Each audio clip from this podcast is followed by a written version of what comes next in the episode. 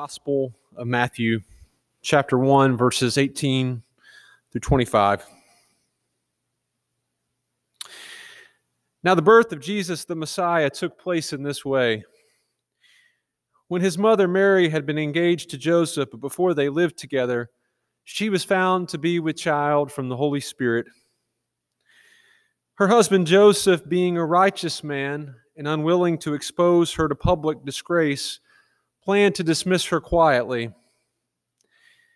But just when he had resolved to do this, an angel of the Lord appeared to him in a dream and said, Joseph, son of David, do not be afraid. Take Mary as your wife, for the child conceived in her is from the Holy Spirit. She will bear a son, and you are to name him Jesus, for he will save his people from their sins. All this took place to fulfill what had been spoken by the Lord through the prophet.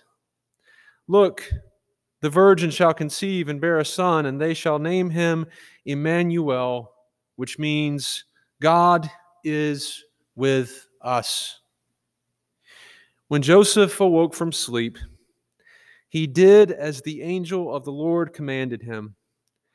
He took her as his wife, but had no marital relations with her until she had borne a son, and he named him Jesus. May the Lord bless the reading of this living word, and may the words of my lips and the meditations of all of our hearts be pleasing to you, O Lord, our rock and our Redeemer. Amen.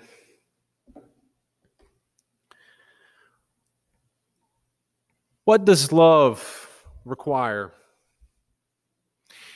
What are its boundaries and its limits? What does love obligate us to?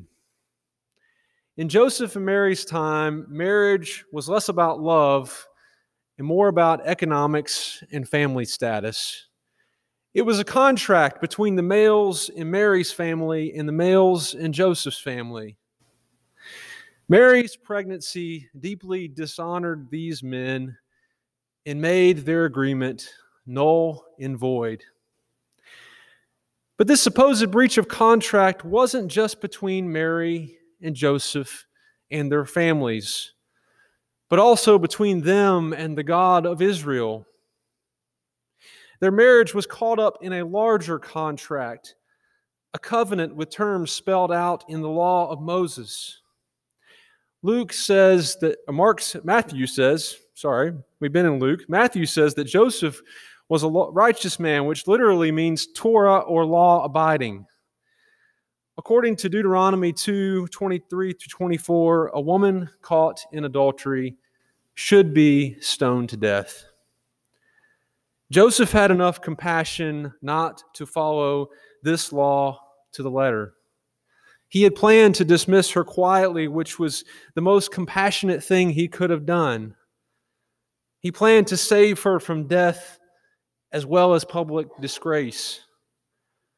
But Joseph's love for Mary had limits.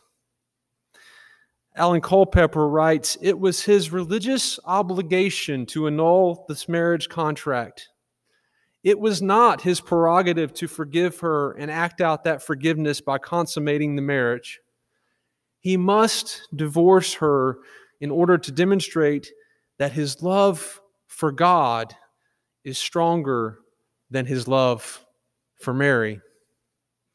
But just when he had resolved to do this, an angel of the Lord appeared to him in a dream and said, Joseph, son of Mary, do not be afraid Take Mary as your wife. For the child conceived in her is from the Holy Spirit. She will bear a son, and you are to name him Jesus, for he will save his people from their sins. The God Joseph is trying to love by obeying the law tells him that to love him, he will have to break the law. Can't imagine how disorienting this would have been for Joseph. Joseph seems to be a man who follows the rules and likes to have a plan, who does what is expected of him and expects others to do the same in return. All of us are a little like Joseph, aren't we? We are always entering into unwritten and even unspoken contracts with each other about what we will give and what we expect in return. But what Joseph has to learn, and what we all have to learn, is that true love cannot be bound by predictable terms. True love is so unfair. It asks from us more than we ever thought we would give. And though it is never a simple cause and effect transaction, it gives us so much more in return than we could ever deserve. Contrary to our popular myths about romance, love doesn't actually begin until these spoken or unspoken contracts we make with each other are broken. Love doesn't begin until we say yes to giving someone space in our hearts and in our lives when it costs us something. When we have to deal with the ways they haven't lived up to our fair or unfair expectations for them. When they have hurt us. When circumstances beyond our control make loving them harder than we ever imagined that it would be. Joseph didn't say anything to the angel, but he said yes with his life. When Joseph awoke from sleep, he did as the angel of the Lord commanded him. And this would be the first of many yeses he would give to Mary and his baby, who would be God's loving yes to the whole world, even as it cost him everything. In Joseph, we see that love is a choice, that love is action. And today, Gabriel comes to invite us to say our own costly yes to God's love too. Jenny and I got married a little over nine years ago, and we did premarital counseling and we read all the books, and we got lots of solicited and, of course, unsolicited advice about being married. And from all of this accumulated wisdom, we made vows to each other before God in our community. And I made a to do list of all the things that I would do, all the things that we should do to make our marriage successful. I didn't have any delusions that being married would be easy, but there was a part of me that subconsciously thought that if we just did all the things on the list, that if we just checked all the boxes, that we would not just stay together, but that we would stay in love with each other. That yes, it would be challenging, but that the requirements would be clear, that we could understand what it would take. With the whole 11 months of marriage under my belt, I, prefer my, I performed my first wedding as a pastor. I read the scripture and I passed on my to do list, and I made a few cute jokes about what not to do. And I admonished the couple to work very hard on their relationship. And I wrapped it all up in 20 minutes so we could just get to the party. It was so easy. But 10 years and a dozen weddings later, it feels a lot harder. When I sit across from an engaged couple at a coffee shop, or when I stand between a bride and a groom and the altar, I struggle to know what to say. I'm much more measured. I ask a lot more questions and I make fewer jokes. I don't know how to put into words the gift and the challenge of trying and failing to consistently give Jenny the attention that she deserves. So that I might not just see her and her needs, but that I, I might put her needs above my own. That I might focus on her rather than asking her for what I need. I don't know how to articulate my daily struggle to allow her to be her true self instead of asking her in small and large ways to conform to my image of who she should be. When I talk to an engaged couple now, I remember all the struggles of all the other couples that I've walked with in friendship and ministry. Can anything I say to them give them what they need to weather that transition from the passion of young love to the persistence of a love that lasts through time and change, hardship and disappointment? Can anything I say help them know how to fight for their relationship when they find themselves drifting away from their spouse emotionally, or they see their partner drifting away from them, or they give too much of themselves to work or the kids, or God forbid, another person? Can I prepare them to stay together through cancer and job loss? We say in sickness and in health, and for richer or for poorer, and until death do us part but we don't often acknowledge the miracle that it takes to actually get there. Can any wisdom I offer tell them what to do with love that hangs on after the heartbreak of divorce, even when it feels mutual and right? Or the love that lingers long after a spouse dies? The answer to all these questions is no. There's no, no book you can read there's no list you can write. There's nothing that can help you know what to expect. I can tell them every cautionary tale and every success story and give them every piece of advice I know. But they won't know what it means to love. They won't know what love will require of them until they are asked to say their own costly yes, and they do it. But what none of my words can make them understand is that it's also all worth it.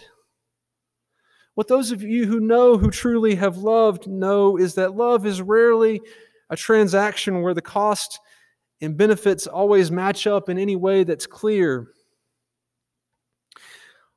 All love requires some hurt, some loss. There's no way to make space for someone else in your life without giving something up. And let's be real, sometimes love just feels like loss. Grief is the very real cost of love. But even then, in our loss, there is somehow gain. Because it is only when we lose some part of ourselves in love for a spouse or a partner, it is only when our love for them breaks our hearts open that we can receive the love of the heartbroken God we find crying out in pain as the husband of unfaithful Israel in the book of Hosea. And God's love is the only thing that can save us. It's the only thing that can heal us. It's the only thing that can transform our lives. Rowan Williams, the former Archbishop of Canterbury, says that marriage is one of those places that we find sanctification. One of the places that over years and decades and even a lifetime, we say small and large yeses to love someone else, and we lose little parts of ourselves to meet their needs, and a space is opened up in our lives to receive the love of God, and for the love of God to refine us and to shape us and to transform us into the person that we've been called to be. Therein, therein lies that mystery that Jesus talks about when he says that those who want to save their lives will lose them. And of course, all of this has only become more clear and more painful to me in parenting. Like marriage, there are all sorts of books and blogs to read and classes and trainings and go to. And yes, again, lots of solicited and unsolicited advice about how to be a parent and how to raise children. And like engaged couples, there is much joy and excitement and uh, naivete in all of us as we anticipate a birth or adoption. But what every new parent knows is that learning to love a child is much more humbling and sometimes humiliating than anybody could ever prepare you for. Can anything prepare you for the desperation of, of loving a baby who won't eat, and who screams and cries all night, making you feel powerless and inadequate? Can anyone teach you how to love a five year old who wakes up at 5 a.m. on a Saturday, who punches you when you aren't looking, and spits in your face when you take away his iPad, and throws food on the couch, and makes it exceedingly clear that you are not in control of him or anything else in your life? Now, this is all hypothetical. I'm totally asking for a friend here. Can anybody tell you what the bounds of love for are for a young adult child who's an alcoholic, who fills you with rage when you think about what she is doing to herself, who you don't trust to live in your house, but whose absence at the same time fills you with that desperate, helpless desire to embrace them like the prodigal son's father embraced him?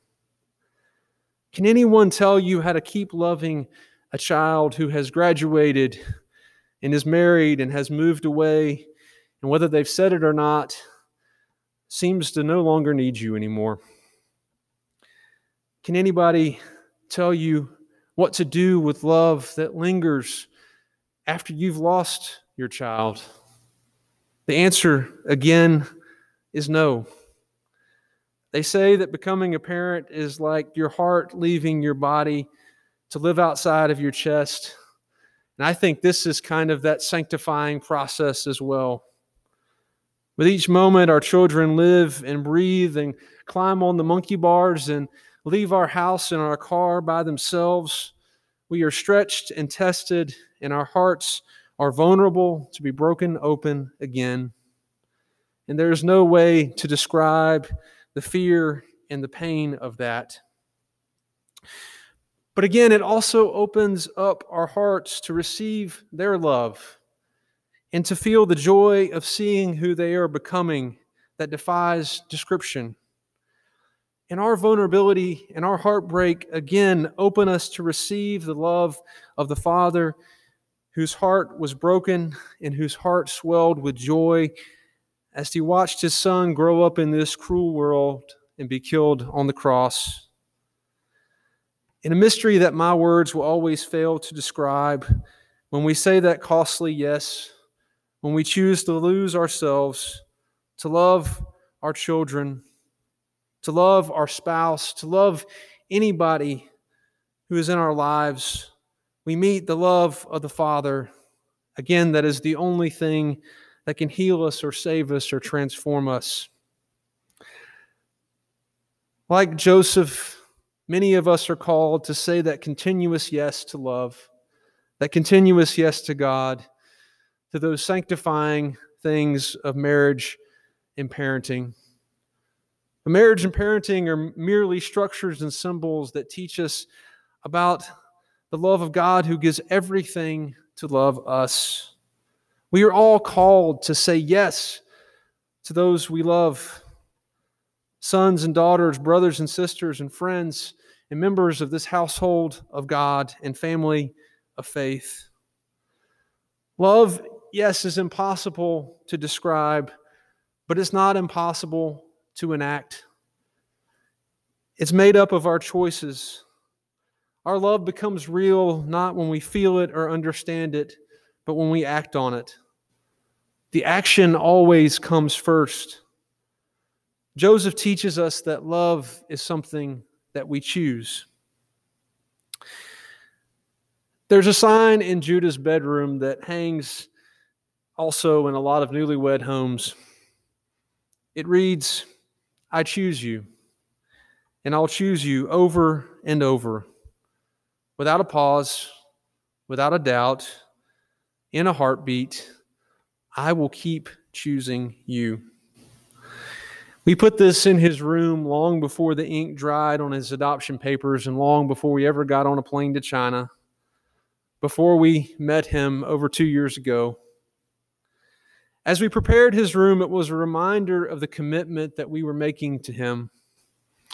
That no matter how hard things got as he made his transition from orphanage to our home, and as he learned to love us as we learned to love him, we were already choosing to love. We were already choosing to be his parents. And we will continue to keep choosing this every day And now, as we read this sign to him and as he learns to read, I pray that it will be a message that helps him rest assured that nothing he says or does, no challenge or disappointment or pain he brings to our lives, will never make us stop choosing him. I think about this as he always asks me when I leave the room, Where are you going? When he's cried on a sidewalk because we've said we were walking away. And I think about it when I think about his fear of abandonment as one who was abandoned as a baby. And I think about his desperation in that. And I realize that as much as I try to say this to Judah, I think that this is what God is always saying to us in our desperation and in our fear of abandonment in our worry that God will walk away. I choose you, and I'll choose you over and over and over, without a pause, without a doubt, in a heartbeat. I'll keep choosing you. That is God's contract. That is love's contract. May we who were chosen by God over and over again without pause, without a doubt, in a heartbeat, keep choosing to love each other, whatever that cost. Let us pray. God, who loves us like a father loves a child, who loves us like a faithful husband loves a wife, and so much more than we can imagine. May we stop running away. May we stop trying to find love in so many other places. May we let go and know that you love us. May we say yes to your love. May we know that you choose us. We may, may we know that however much it hurts, that it will be worth it to, love, to choose others, to love others as you has taught us, because we will meet you there. May we be like Mary, choosing Jesus, like Joseph, choosing Mary and Jesus, and like Jesus, choosing all of us in life and in death. In the name of our Creator, our Redeemer, and our Sustainer, we pray. Amen.